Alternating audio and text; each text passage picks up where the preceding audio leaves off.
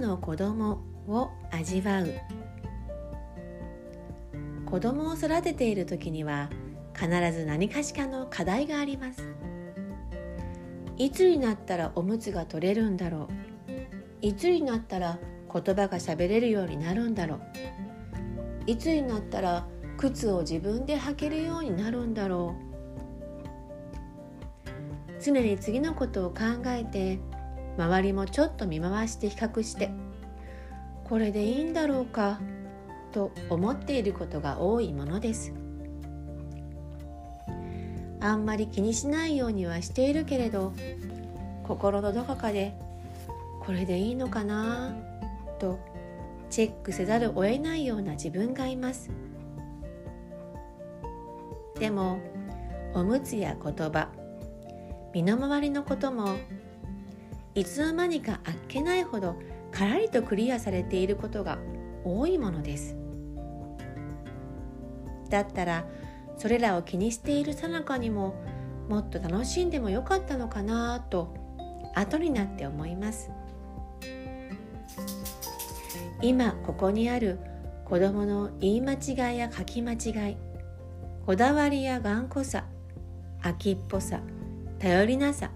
いい加減さいろんな幼さや拙さを楽しんだりちょっと余裕を持って味わったりすることができたら子育てはもっともっと楽しいものかもしれません。保育園でのこと。3歳になった S ちゃん E ちゃん Y ちゃん。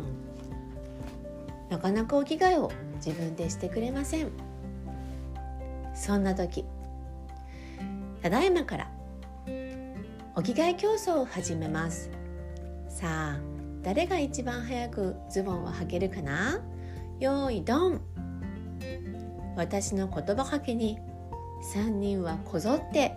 自分でズボンを履き始めました。普段はやってやっての3人も競争となると我先にと急いでズボンを履き終えました。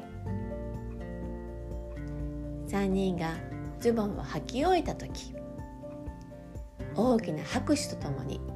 「おめでとうございます。3人とも優勝です」そう言いながら私は3人の首に金メダルをかけかけるふりをしました。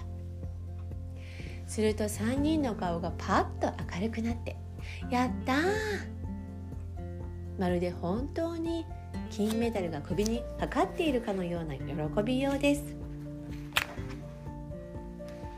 こちらが出し惜しみをしたり比較をしたり褒める理由にこだわったりしなければ今この瞬間に金メダルはザクザクあってジャラジャラあっていつでもそれを首にかけてあげられるんだなと思いました。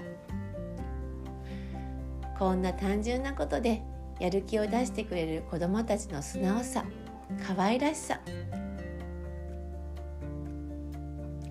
お母さんに大切なことそれは今この瞬間を楽しめることかもしれません。